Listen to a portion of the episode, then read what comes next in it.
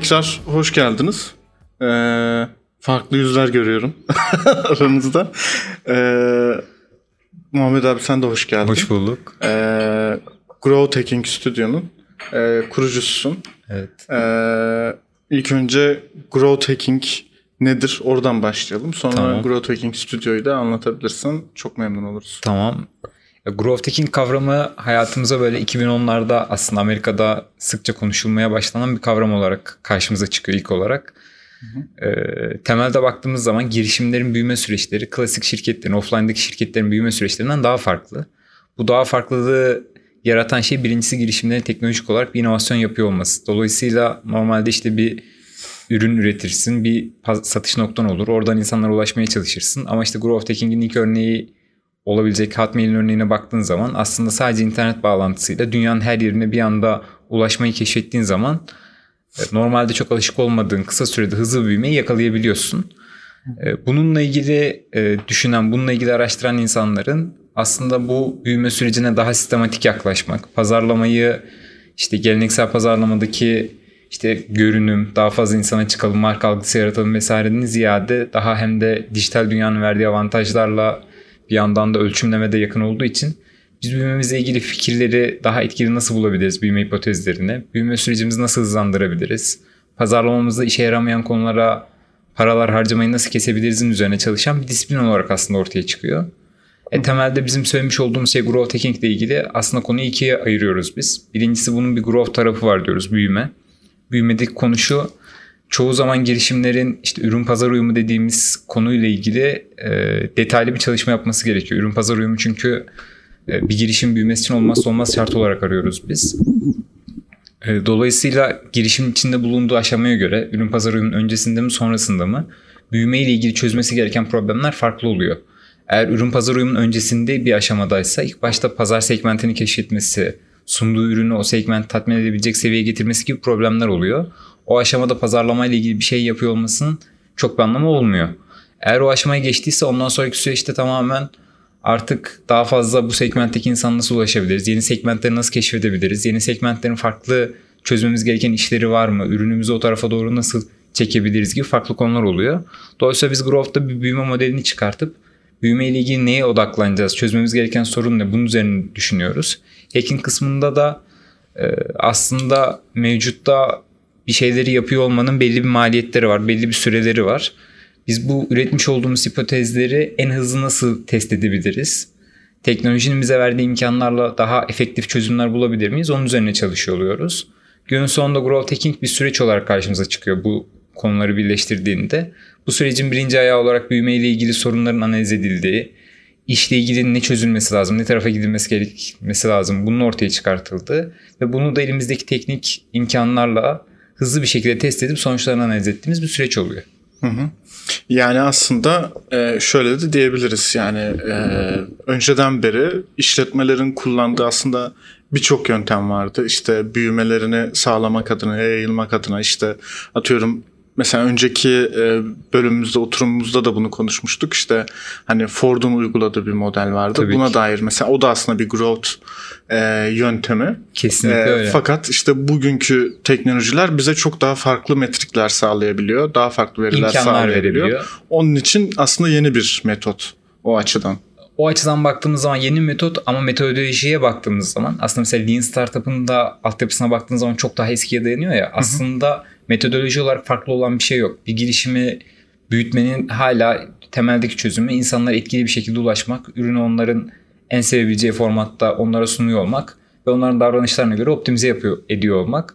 Aslında temeldeki matematik değişmiyor.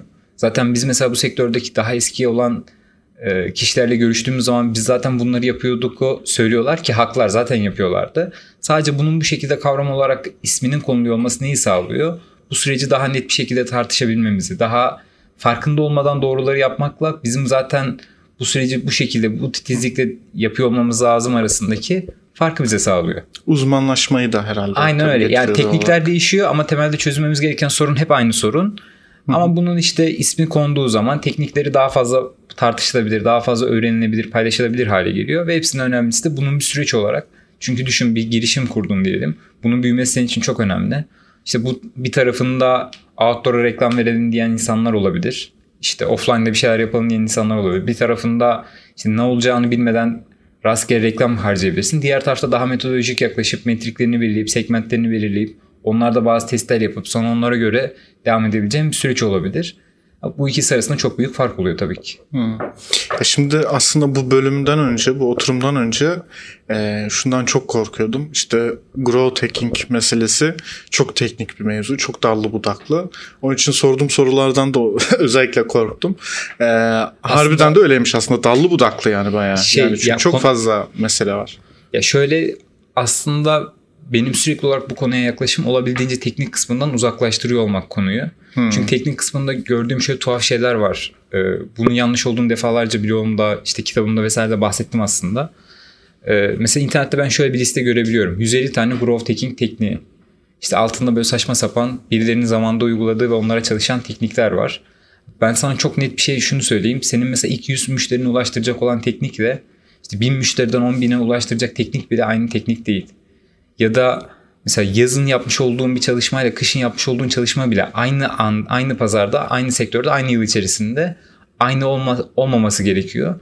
Dolayısıyla konuya şu şekilde yaklaştığımız zaman çok büyük bir problem. Growth hacking diye bir şey var. Bunun taktikleri var. Ben bu taktikleri uyguladığım zaman benim işim büyür gibi yaklaştığın zaman çok problemli bir yaklaşım oluyor. Çok komik oluyor. Çok anlamsız oluyor. Dolayısıyla biz olayı olabildiğince teknik kısmından uzaklaştırmaya, soruna daha fazla odaklanmaya getiriyoruz ki orası da aslında işte bir yanda ürünü içinde barındırıyor. Diğer taraftan pazarlamayı içinde barındırıyor. O yüzden dolayı dallı budaklı. Hmm. Yani, yani düşünürken evet. olayın teknik kısmını olabildiğince kesmek Hı. lazım. Çünkü işte yapmış yapabilecek olduğun çalışmalar belli zaten. Onları çeşitlendirmek mümkün. Onlar daha efektif şeyler bulmak da mümkün. Ama bu bir webmasterlığın bir sonraki aşaması. Webmasterlığın yeni bir ismi olarak buna yaklaştığın zaman yaptığın çalışmalardan herhangi bir verim alman ya da gerçek anlamda gelirinde, işinin büyümesinde bir sonuç elde etmen imkansız. Hmm. Yani e, şu da çıkıyor o zaman ortaya. Gerçi her alanda bu var. İşte YouTube'da özellikle girişimcilik ekosisteminde çıkan içeriklere baktığın zaman işte şeyi çok görürüz işte 5 adımda bilmem ne. İşte 3 adımda bir şey kesinlikle şöyle yok. ve yani Aynen harbiden öyle. çok sinirim bozuyor benim de. Her alan için geçerli ama growth hacking olayında özellikle çok fazla. %99'u böyle şeylerden oluşuyor ve zaten bizde en çok üzen, rahatsız eden ya da işte karşısında durmaya çalıştığımız noktada tam olarak bu. Aslında growth hacking böyle bir şey değil yani. 3 adımda 5 adımda ya da 50 tane bir to do listi yaparak bir şey büyütebiliyor olmak mümkün değil. Keşke öyle olsa hepimiz tamam, hiçbir şey yapmayız. Hani sürekli olarak bir şeyler yapıp büyütürüz yani. Çok tatlı olurdu dünya. Anladım. Peki şimdi hep growth hacking diyoruz. Ee, bunun işte mesela 2008'de bu arada bu dinleyicimizden gelen bir soru. Ee, diyor ki işte e, 2008 yılında işte Lean Startup çıktı işte Yalın e, Startup Market işte e, Design Thinking e, tasarım odaklı düşünce bunlar Türkçeleştirildi.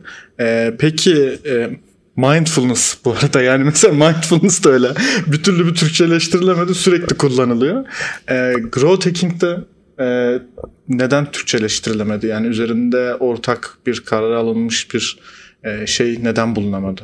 Ya e, ben sana şöyle birazcık daha konunun e, hafiften birazcık daha dışına çık çıkarak bahsedeyim buna. Growth hacking ile ilgili işte baktığın zaman çeşitli şeyler var. Konsepti daha net anlaman için yaklaşımlar var. Bunlardan böyle en sık karşıma çıkanlardan bir tanesi ki kısmen doğruluğu da var. Birkaç tane diyagramın kesişip işte bu diyagramlar bir isim veriliyor olması. İşte kimisi engineering'de marketingi birleştiriyor. Kimisi product UX'de marketingi birleştiriyor. İşte datayla kreativiteyi birleştiren var vesaire. Ee, temelde Türkiye'de zaten hani konu İngilizcesi de çok kötü bu arada. Hani growth hacking ile ilgili İngilizce algılar da zaten oldukça sıkıntılı. Türkçe'ye çevirirken de e, kullanmış olduğun kelimelerin e, karşılık bulmaya çalıştığın zaman konuyu sürekli webmasterlık seviyesine getiriyorsun. O 50 maddelik, 100 maddelik işte hmm. bu taktikleri yaparsan büyüyebilir seviyesine geliyor. Bu İngilizcesinde aslında böyle bir algı var ama orada proses olduğu, bunun bir süreç olduğu e, daha net anlaşılabiliyor. Türkçe'de bu net olarak tam olarak anlaşılamıyor. Ve tabii ki growth büyüme bu buradaki büyümenin insanlarda ilk olarak akıllarında getirdiği şeyler de çok e, pozitif olmuyor. Pazarlama birazcık daha bu anlamda sevimli kalan bir kelime oluyor. Hı hı. Dolayısıyla işte çeşitli şeyler kullanılıyor. Growth Manager tabirini kullanan var title olarak. İşte growth marketing deniliyor vesaire. Ama süreçte günün sonuna baktığımız zaman datayla, analizle bir problem tespiti, Sonra bunun hipotezlerle çözümünün validasyonu olduğu zaman bizim için aslında süreç olmuş oluyor. İsminin ne olduğuna biz de çok fazla aslında hmm. takılmıyoruz. Anladım. Ee, şimdi çok dallı budaklı bir alan ee, ve teknoloji temelli de ilerliyorsunuz ama olay bundan ibaret değil diyorsun. Fakat e, yapay zeka şu an bu işin neresinde? Sizin işinizin ne kadarını e, yapay zeka ile işte koordine edebiliyorsunuz ve gelecek nereye gidiyor bu alanda? Ya şöyle aslında bizim temelde yapmış olduğumuz şey offline'daki dünya ile online'daki dünyadaki bir işletmenin temeldeki arasındaki en büyük fark e, medium'ların değişiyor olması. Sen offline'da bir kafe açtığın zaman müşteriyle yüz yüzesin. Onu zaten tanıyorsun, biliyorsun. Ona göre davranabiliyorsun. Ben burada hatta örnek olarak sürekli Eminönü esnafını veriyorum. Çünkü Eminönü esnafı aslında sen gittiğin zaman ürünlerin çoğunda etiket yok, fiyat etiketi. Ve aslında seni tanıyıp sana göre ürün öneriyor hemen o karmaşanın içerisinde binlerce ürün içerisinde. Evet. Sana göre konuşuyor ve bunu birkaç saniye içerisinde anlayarak yapıyor. Orada çünkü büyük bir ticari zeka söz konusu aslında. Bizim de aslında online dünyada yapmaya çalıştığımız şey bir ekran içerisinde işte video olur, text olur, görsel olur. Bunları kullanarak belli bir segment insanı bir fikri ikna ediyor olmak. Biz bu fikri işte buna da değer önerisi diyoruz. Sen diyorsun ki ben işte sosyal inovasyonla ilgili konular yapıyorum. Bununla ilgili böyle bir hedef kitlem var. Senin vermek istediğin mesajı o kitleye ulaştırabildiğimiz zaman ve onunla ilgili aksiyon aldırabildiğimiz zaman bizim için bir conversion oluyor ve biz bunu artırmanın üzerine aslında odaklanıp çalışmış oluyoruz. Yapay zekanın burada e, aldığı rol şu şekilde oluyor. İşte senin bir background'un var. E, seni ikna edecek olan belli konular var. Benim daha farklı bir background'um var. Benim tercihlerim farklı. İkimiz de zaten markete gittiğimiz zaman alışveriş yaparken ya da offline'da bir şey alırken farklı tercihlerde bulunup farklı alışverişler yapıyoruz. Yapay zekanın bu dünyada giriş şekli de bu ikimizi arasındaki farkı anlayıp ikimizi ikna etme olasılığı daha yüksek olan içerikleri, kontentleri, işte bu bir ticaret sitesi ürünleri bize sunuyor olmasında aslında gündeme gelmiş oluyor. Ama burada işte bizim dünyamızla ilgili işte Amerika'da çok e, başarılı insanlar var. Bunlardan bir tanesi de Conversion Xlarge diye bir e, firma. Onların kurucusunun bir geçen gün paylaşımını gördüm. O da şey diyor hani bundan 10 yıl önce biz kişiselleştirme ile ilgili bayağı detaylı bir çalışma yapmıştık. E, sonrasında bu kişiselleştirme ile ilgili çalışmayı düz kişiselleştirme olmayan bir sayfayla test ettik. Aslında kişiselleştirme yapmadığımızdaki sayfa daha iyi performans gösterdi. Çünkü bu konudaki temel eksiklik teknolojisi değil, kişiye özel olarak konuşabilecek bir şeyin oluyor olması. Ona özel bir kontent sunabiliyor olman.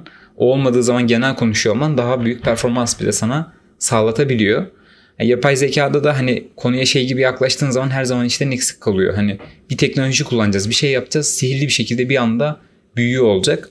Bu hiçbir zaman böyle değil. Hani hiç kimsenin elinde böyle bir değnek yok. Eğer buna böyle bel bağlıyorsan zaten bir rüyanın peşinden koşuyorsun demektir.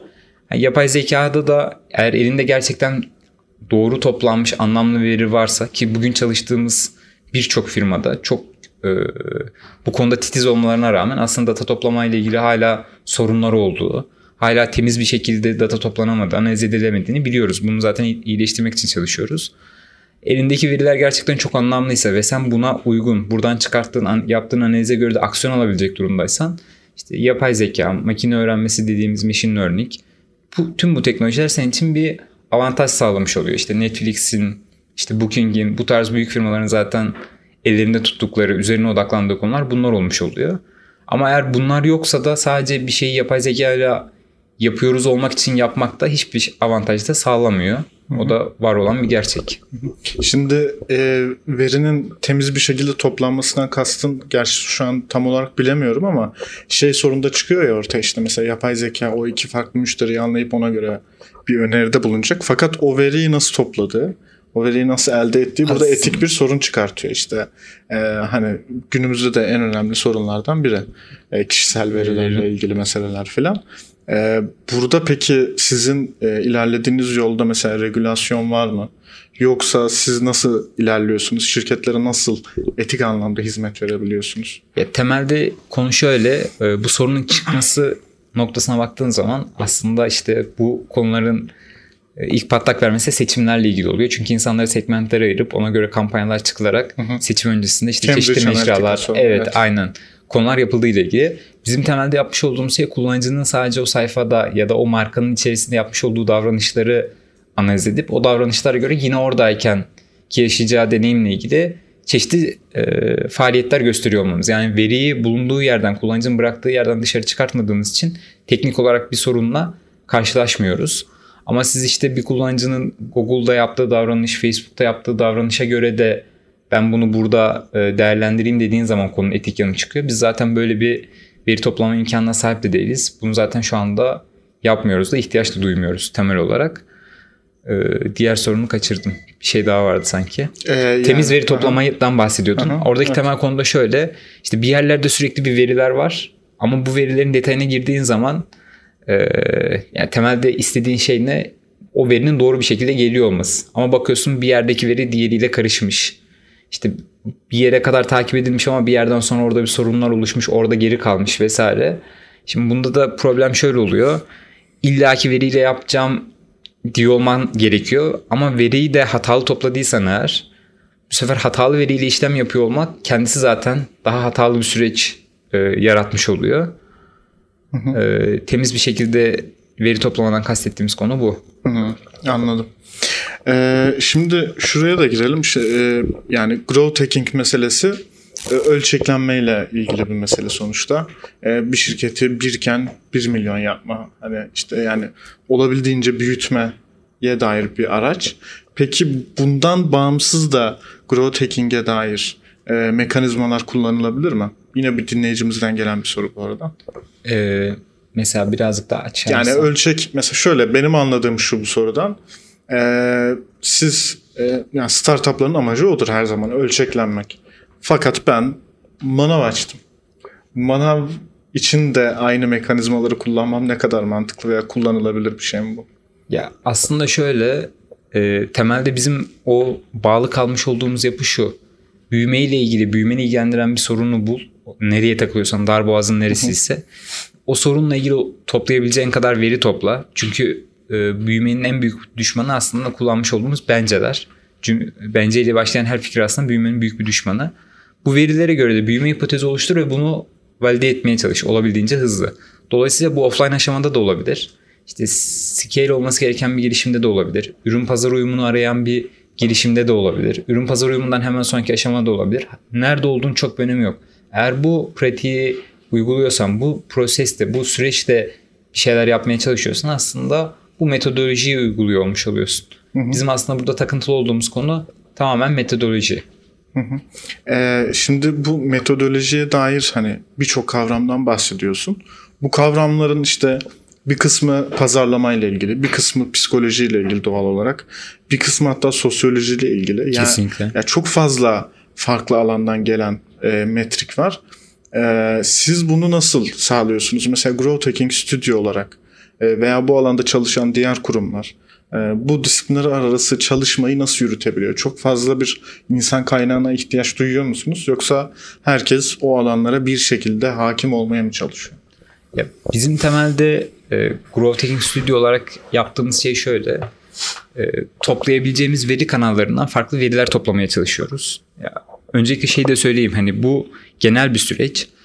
E, bu genel süreci biz Growth Hacking Studio olarak bir şirketin tamamen bütününe uygulayabildiğimiz yapılar olduğu gibi o bütünden çıkartıp sadece o şirketin de ta- e, talepleri, istekleri doğrultusunda belli bir alanda da bu metodolojiyi koşmamız mümkün. E, Bunu yaparken de biz söylemiş olduğun ihtiyaçları farkında olarak toplayabildiğimiz verinin kaynağını artırmaya çalışıyoruz. Yani işte bir analitik aracından analitik verileri topluyor olmak bize bir konuyla ilgili fikir verebiliyor. Ama orada gerçekten müşteri neden dolayı alışverişini tamamlamadığın yanıtını aslında analitik verilerden çıkartamıyoruz. Analitik verilerden çıkartamadığımız noktada işte yapmış olduğumuz anketler, kullanıcı testleri, kullanıcı araştırmaları, ee, sonrasında offline mağazalarda yine müşteriyle yapmış olduğumuz görüşmeler, offline mağazada satış danışmanıyla yapmış olduğumuz görüşmeler bize aslında orada e, sorunun nerede olacağı ile ilgili fikirler vermeye başlıyor. Biz aslında bunlardan faydalanıyoruz. Yoksa e, şöyle bir yapımız şu anda en azından yok işte bir sosyolog bize gelip de bu konuda şu anda destek vermiyor. Ama temelde biz bu ihtiyacı bu şekilde çözümlüyoruz. Ee, peki şu nasıl oluyor? Yani e, teknolojiden önce yani teknolojiden önce derken en azından bu e, Bu kadar kolay değilken. Aynen kolay değilken. Şimdi mesela şu çok e, ne, ne derler çok para yapan bir şey. İşte kapalı çarşı esnafı dediğimiz bir şey var ya. İşte Evet. kapıdan müşteri girdiği anda işte o ilk 3 saniyede o kişinin e, karakterini, geçmişini, işte psikolojisini ne beklediğini, gelir durumunu hani Aynen. Az önce bahsettiğim şey aslında. Aynen. 3 saniyede yapıyor. Hani e, bu tarz kişilerin e, sahip olduğu mantık da işte growth hacking gibi bir şey. Fakat siz diyorsun hani bencesi yok bu işin. Fakat oradaki benceyle yürüyor aslında bayağı büyük oranda. E, bencesi yoktan kastım hani bence diyorsam bile bunu valide et. Sonra biz bunu bencelikten çıkartalım mı demek istiyorsun? Yok. Ee, senin söylemiş olduğun konu şöyle büyük bir probleme götürüyor bizi. Bunu da eğitimlerde genellikle bahsetmeye çalışıyoruz. Bu sefer hani insanoğlunun zaten genel olarak kendi fikrini daha yanlı düşünme eğilimi var. Wishful thinking deniyor buna. Eğer bir şey düşünmek istiyorsan onu destekleyecek olan ögeler araştırmaya başlıyorsun. Bizim söylediğimiz şey şu. Bu growth'la ilgili rollerde çalışan arkadaşların ya da bu konuyu aklına takan kişilerin aslında şunu biliyor olmaları gerekiyor. Ee, çok büyük olasılıkla yanılacaklar. Yani yapmış oldukları 10 tane hipotezden sadece bir tanesi aslında başarılı olacak ve o bir tane başarılı olanı bulabiliyor olmak onlar için bir e, anlam ifade edecek. Burada takılmaları gereken konu ya ben bunu işte arkadaşlarla bir kahve muhabbetinde konuştuk. Şöyle bir şey olsa kesin tutarın peşinde koşmaya başladıkları zaman büyük bir yanılgıyla e, karşılaşıyor olacaklar. Sürekli fail eden bir yapıya dönecek konu. Onun önüne geçmek için yapmaları gereken şey bir dedektif gibi. Yani baktığın zaman işte Sherlock Holmes'un romanlarında da aslında suçlu her zaman ilk gözüken kişi olmayabiliyor. Hiç beklenmedik birisi de çıkabiliyor. Growth fırsatları da genellikle özellikle işte bu product market fit aşamasında beklemediğin alanlardan gelebiliyor. Dolayısıyla bir dedektif gibi kendileri böyle ya bunu nasıl işte şuradan da böyle bir data buldum bu da bunu valide ediyor noktasına geldiği zaman zaten hiç datayla uğraşmasın. Kendi içi rahat etsin onu bir şekilde test etsin yani. Ama temelde bizim söylediğimiz şey bununla ilgili de birçok örnek var. Normalde sunumlarımızda biz bunları paylaşıyoruz. İnsanlar da çoğunda yanılıyor. Yani şu ana kadar ben yapmış olduğum eğitimlerde hangisi daha başarılı olmuştur diye sorduğum zaman kimse %100'ün doğru bilemedi.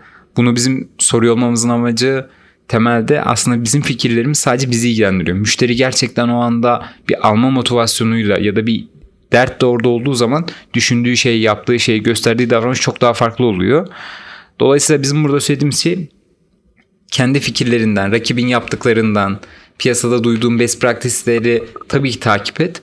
Ama kendin bir araştırma yaparken, data toplarken bunun bir araştırman gerektiğini, bir dedektif gibi onun peşine düşmen gerektiğini, her şeyden şüphelenip dibini delip oradaki motivasyonu, oradaki gerçek nedeni bulman gerektiği. E Çünkü müşteri için hani şu an burada işte sohbet ediyoruz, muhabbet ediyoruz. Şöyle bir şey hiç başımıza geldi mi? Gerçekten bir şey almamız lazım. Ama işte sitedeki butonun rengini beğenmediğimiz için vazgeçtiğimiz oldu mu? Ya da bir ürünü almak istiyorsun. Fiyatını çok güzel makul buldun. İşte form alanı birazcık yukarıdaymış. Tamam ben buradan vazgeçiyorum artık bu ürünü almayacağım gibi bir şey kesinlikle olmuyor aslında. Olmuyor ama mesela atıyorum Comic Sans kullanıyorsa sitenin arayüzü alışveriş yapmam herhalde yani. Ya işte şu an böyle söylüyorsun. Ben de e, bana sordukları zaman bu bir best practice değil, hatalı ve yapılmaması lazım. Oradaki konu zaten şeye geliyor. Bu sefer senin o siteyle ilgili güven duygun oluşmuyor. Güven duygusu da farklı bir konu. Ama bir problemin var. O problemi karşı tarafın çözebileceğine inanıyorsun ve senin için orada problemle ilgili de tüm her şey sağlanmış durumdaysa o zaman teknik konulara çok fazla takılmıyorsun. Çünkü sen bir müşterisin, bir bireysin. Aslında çoğu şeyden bağımsız hareket ederek işlemi tamamlıyorsun. Ya bunu daha ötesine götürmek gerekirse biz işte müşterilerimizdeki müşterilerimizin müşterisiyle birebir görüşmeler yapıyoruz. Bak çoğu sitedeki birçok özelliğin farkında bile değil. Hmm. Sitede sunulan kampanyaları görmeden alışveriş yapan çok fazla insan var. Aslında indirim kodu var. O benim. O kişi benim. İşte bu aslında hepimiziz. Çünkü orada bizim derdimiz şey değil. Hani bu siteyi en iyi şekilde nasıl kullanırım? Bu üründen nasıl faydalanırım? Çünkü sadece bir kendi derdimiz var onu çözmeye çalışıyoruz. Dolayısıyla da kendi derdini çözmeye çalışan birisini ikna etmek için yine onun kendisine bakıyor olmamız lazım. Teknolojiyi sadece teknoloji olarak kullandığımız zaman bu açıdan anlamsız oluyor. Hmm. Çünkü o müşterinin hayatına dokunması lazım. Böyle aklımızda daha iyi somutlaşması için soruyorum. Yani şu an direkt aklına gelmeyebilir abi belki ama hani dedin ya growth e, mekanizması sayesinde e, bazen tahmin etmediğimiz büyüme alanları olabiliyor. E, bunu da veriyle biz görebiliyoruz ancak.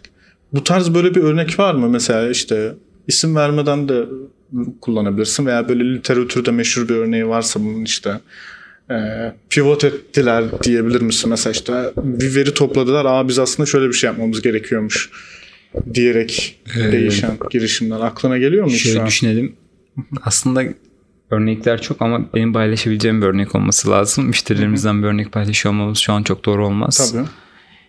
Ee, Instagram'ın hikayesinde böyle bir konu vardı diye hatırlıyorum. Hı hı. Yine Foursquare'in hikayesinde de yine böyle bir konu vardı. Çünkü ilk başta oyun olarak başlayıp sonrasında bu noktaya geçmişlerdi diye Evet. hatırlıyorum. Ama bunlar çok köklü ve büyük değişiklikler. Bizim mesela temelde e, büyük ihtimalle eğer zaten halihazırda belli bir işlem hacmi var olan ve onu büyütmeye çalışan. Çünkü sıfırdan bire gitmek farklı. İşte ilk müşterinizi kazanmanız farklı bir süreç bir girişimde.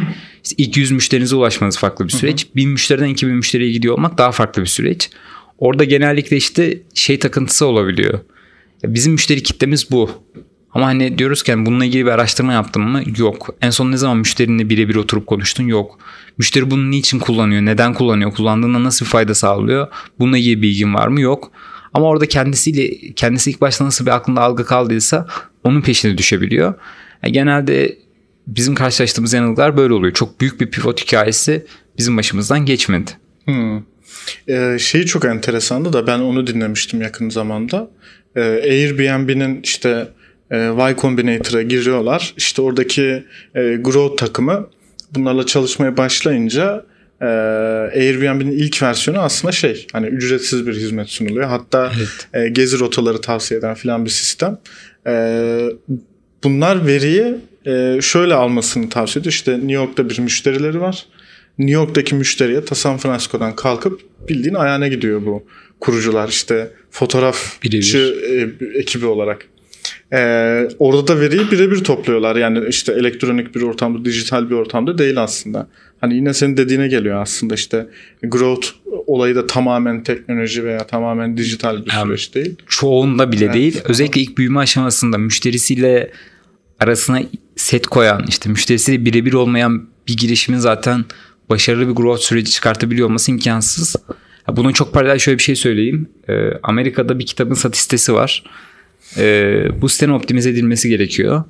Optimizasyonu yapan arkadaşlar şöyle bir çalışma yapıyorlar. Amazon.com'a gidiyorlar. Kitap hakkında yazılmış yorumları crawl ediyorlar. Oradaki kelime yoğunluğuna bakıyorlar. Keyword yorum e, yoğunluğuna. Ve orada kitabı okuyup yorum bırakan kişilerin kullandığı kelimelerle kitabın satış sayfasının e, metinlerini tekrar değiştiriyorlar. Ve satış iki katından daha fazla e-ticaret dönüşüm oranında yani satın alma oranında bir artış yakalı, yakalıyorlar. Baktığın zaman burada bir machine learning var mı? Yani crawl etme ve keyword density'yi çıkartabiliyor olma hani Excel var olduğundan beri var olan bir konu aslında baktığınız zaman. Ee, çok temel bir konu. Diyor ki bu kitabın müşterisi olan kişiler bu kelimeleri kullanıyorlar. Ben de bu kelimeyi kullanmam lazım. Yani müşterinin kullandığı kelimeyi kullanabiliyor olmak bile çok önemli bir konu. Ama işte sen daha girişim olarak müşterinle oturup zaman geçirmiyorsan, onun işte o ürünle çözdüğü problem ne, senin neyin ikamesi olarak e, kullanıyor, senden önce neleri kullandı, sende bulduğu eksiklikler neler, seninle beraber kendisine yaratmış olduğu değer ne? Bunları anlamadan işte şu platformlarda bunu yapalım, sitemize böyle bir şey kuralım, buradan buna geçelim dediğin zaman çok saçma, anlamsız bir hareket olmuş oluyor. Ee, şimdi aslında şuraya da geçeceğim. Hani biz e, Social Impact Lab olarak sosyal etki mevzusunda çalışıyoruz. O kısma da geçmeden yine dinleyicimizin bir e, sorusu var. E, growth hacking, ürün yönetimi ve kullanıcı deneyimi tasarımıyla nasıl bir ilişkisi var diye bir Ya, soru. Çok temelden bir ilişkisi var. Çok yakın bir ilişkisi var. Ee, pazarlamayla ne kadar yakından bir ilişkisi varsa bir o kadar da onunla ilgili Aslında bir ilişkisi var. yani. A- kesinlikle öyle. Yani temelde sonuçta senin yaptığın şey e, mesela burada Koç Üniversitesi'ndeyiz. İşte çeşitli dinleyicilerimiz var ve belli bir konu hakkında muhabbet ediyoruz. Bunu nasıl yapıyoruz? İşte insanlar sen bunu duyuruyorsun. İlgili olan kişiler buraya geliyor. Burada bir deneyim yaşıyorlar. Aslında bir girişimin de bir şirketin de temelde yapmış olduğu şey bu. Sen Starbucks'a gittiğinde işte beklediğin bir beklenti var. Orada onun karşında bir değer oluyorsun. Ve orada e, tatmin olmuş oluyorsun. ihtiyacını gidermiş oluyorsun. Büyüme sürecinde de e, bunu sorunun çıkış oluyor sebebinin bir tanesi işte eski o önceden daha çok karşımıza çıkıyordu. Şu an neyse ki ondan kurtulduk da büyüme metriği olarak tıkı varsaydığın zaman bu problem ortaya çıkıyor. Hani kullanıcı deneyimiyle büyümeyi growth'u birbirine ayırabiliyorsun. Ama neyse ki o aşamayı büyük çoğunlukla atlattık algı olarak sektörümüz ülkemiz. Ee, Medya ama sektörü sanki hala orada gibi. Ya, reklam konusu işte biraz da hassas bir konu. O konuyla ilgili şu an çok da e, bizim burada bir açıklamada bulunuyor olmamız çok doğru olmaz. Yo, şeyleri Ama, kastediyorum. Mesela gazeteler özellikle. Hani ya, böyle, onlar çünkü başka sunabileceği başka bir şey olmadığı için öyle. Ama mesela senin bir girişimin olduğunu düşün. Bir ürünün var. Bu dijital bir ürün olabilir, offline bir ürün olabilir. Bunu insanlara sunmaya çalışıyorsun. Kaç kişi getirdiğin tabii ki önemli ama günün sonunda sen kaç tane başarılı işlem gerçekleşti. Kaç kişi bunu kullanıyor? Artık işte bir rakibi kullanmak yerine sana switch etti. Aslında bunları peşine düşüyor olman lazım. Bunlar da hem UX tasarımı hem kullanıcı deneyimi hem de UI olmadan kesinlikle olmadığını zaten biliyoruz. Ya da bunların çok orada çok büyük farklar yarattığını da biliyoruz. Dolayısıyla insanı ikna eden, ikna ile ilgili olan her şey aslında growth hacking ile göbekten ilintili, bağlantılı. İlintili. Ee, şimdi sosyal etki mevzusuna gelirsek orada da şu mesela dikkatimi çok çekiyor abi. Ee, hani diyorsun ya growth hacking'in e, en önemli e, mevzusu aslında müşterine ulaşmak, müşterine sormak, ona göre tasarlamak süreci, ona göre büyümeyi Onu anlayabilmek, onun dünyasına Aynen öyle. girebilmek. Ee, şimdi bizim de sosyal etkide en önemli kuralımız e, faydalanıcına sor, paydaşını dahil et. E, bunun üzerinden işte sosyal etkini e, sosyal etki stratejini oluştur. Buna göre faaliyet yap.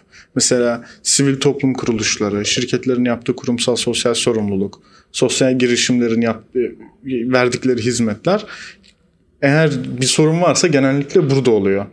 Faydalanıcının gerçek ihtiyacını ve istediğini bilmedikleri için e, sıkıntılı ve sorunlu bir ürün veya hizmet koyuyorlar ortaya. E, şimdi buradan e, growth hacking'den sosyal etki alanına nasıl bir transfer yapabiliriz veya growth bir growth hacker e, sosyal fayda için bir sistem tasarlayabilir mi? Buna uygun bir şey mi bu? Tabii ki. Ya aslında şöyle e, benim yine eğitimlerde sunumlarda kullandığım çok klasik bir slaytım var. O da Einstein'ın sözü işte delilik aynı şeyi tekrar tekrar yapıp farklı sonuç beklemektir diye. Şimdi çok basit bir şey gibi gözüküyor bize. Yani tabii ki yani artık klişe ama baktığın zaman pazarlama dünyasına ya da bir girişim pazarlama süreçlerine aslında çalışmayan şeyleri makyajlayıp makyajlayıp küçük değişiklikler yaparak yaparak sürekli olarak deneniyor ve bundan gerçekten de farklı bir e, sonuç alınca ümit ediliyor.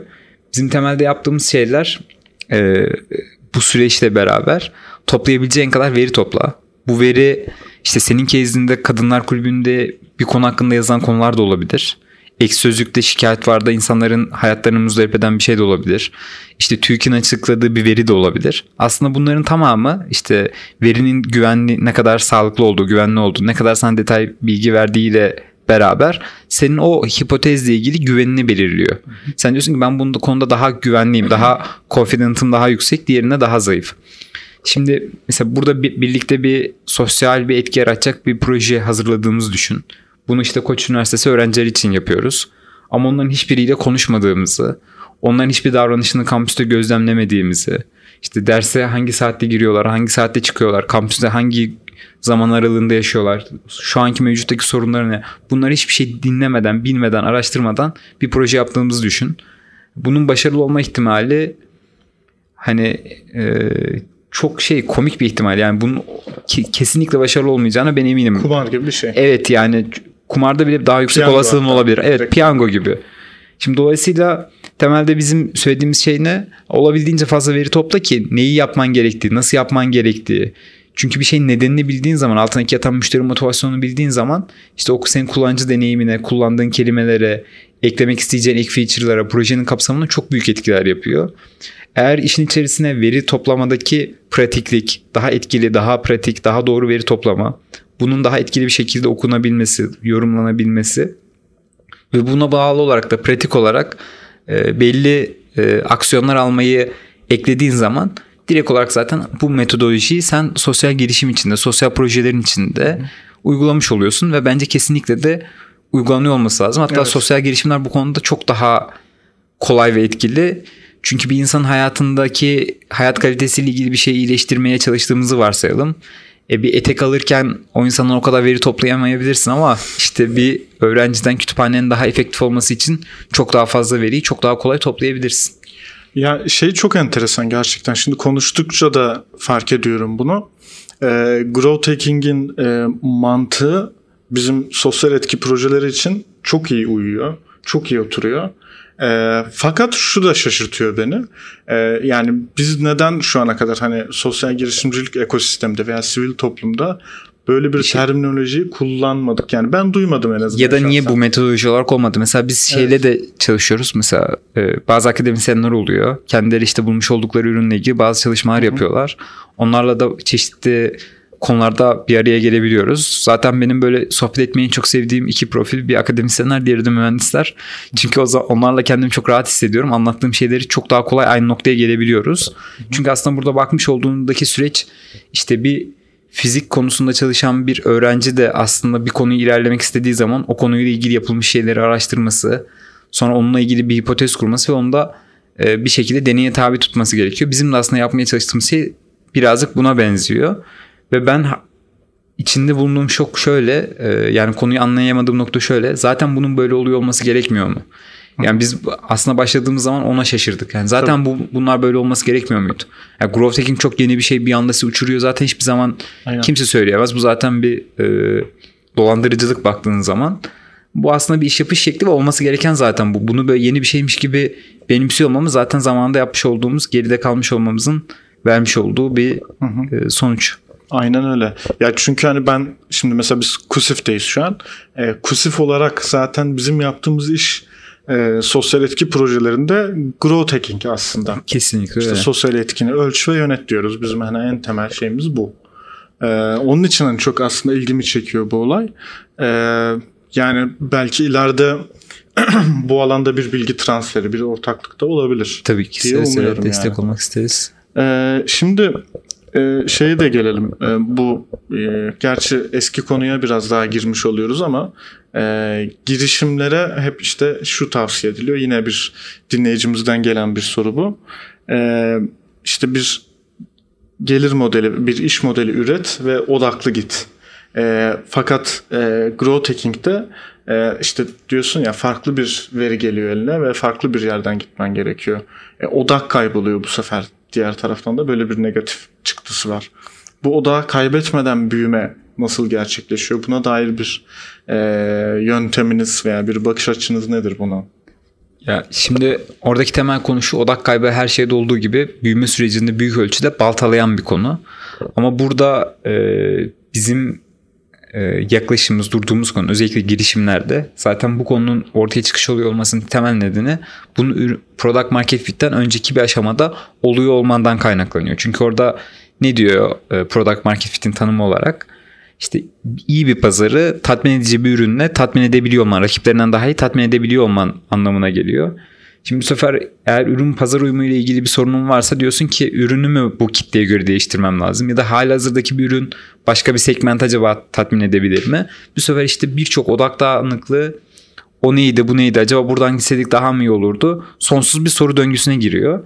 Dolayısıyla aslında o hani başlangıçta konuşmuş olduğumuz büyümenin önündeki problemi bulmak, büyüme modelini yaratmak dediğimiz konu belli varsayımları alarak ancak ortaya çıkabiliyor. Yani sen business'la ilgili, büyümenle ilgili, iş modelinle ilgili belli şeyleri bir varsayım olarak orada eline alıp orada bir model yaratıyor olman gerekiyor. Eğer bu model kurucular tarafından yaratılmazsa işte onun içinde kurucuların çalıştıkları domainle ilgili, alanla ilgili derin bir bilgisi olması lazım. Benim pazar segmentim bu. Benim çözmeye çalıştığım e, problem işte şu anki daha doğru tabiriyle JAP, JAP Subdan Framework'ünden geliyor. Bu diye net bir şekilde o belirlenmezse bu odak tabii ki çok kolay dağılıyor. Hani hatta birinci günün sonunda zaten odak dağılmış olur baktığın zaman başladığın andan itibaren ve sonrasında onu tekrardan toplayabiliyor olman imkansız.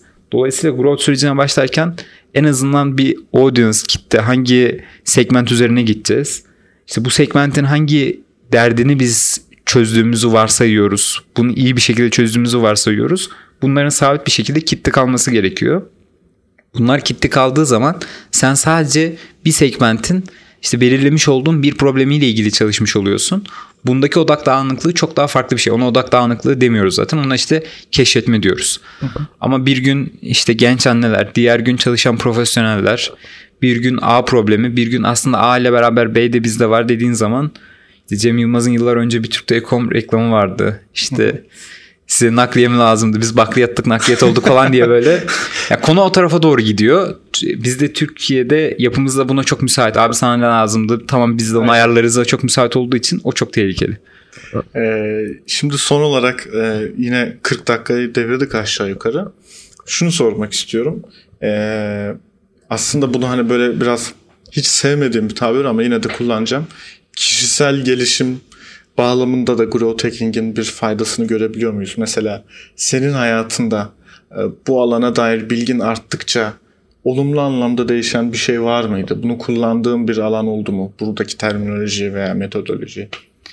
Ya temelde bu konu üzerine ben çalıştığım süre boyunca baktığım zaman ben 2012'den itibaren bu konu üzerine çalışıyorum. Bu yıl 8. yılımız yani. Temelde ilk başladığımdan bugüne ön yargılarımda çok büyük bir azalma oldu. Hmm. Ee, çünkü sürekli olarak bizim karşımıza çıkan konu bu. Ön yargıların sürekli yıkılıyor aslında.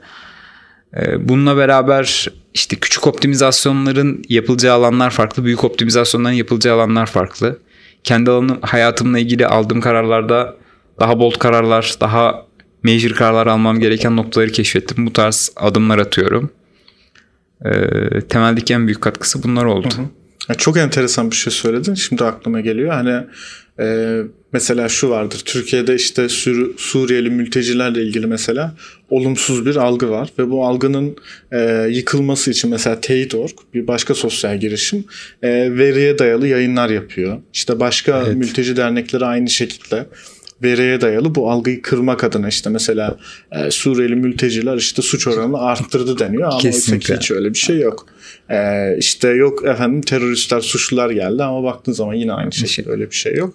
Ee, buna dair aslında bu çok enteresan bir şey. Yine growth hacking belki e, direkt bu sosyal sorunların çözümünde de faydalı olabilecek bir araç geliştirebilir belki de. Yani e, Türkiye gibi ülkelerde sosyal sorunların biz şeyiyiz yani nasıl desem böyle, sosyal sorun zengini bir ülkeyiz. Kesinlikle e, aslında buradaki mantık e, birçok sorunu çözmede de çok faydalı olacaktır diye düşünüyorum.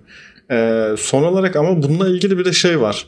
Güvenli me- veri meselesi e, nasıl aşılıyor? Mesela e, sen de biliyorsundur abi işte bu e, girişimcilikle ilgili toplantılara, konuşmalara gidiyorsun ve hep e, Y işte Z kuşağı ile ilgili, Y kuşağı ile X kuşağı ile ilgili bir takım e, yorumlar yapılıyor. Buna dair işte sektöre tavsiyeler veriliyor filan.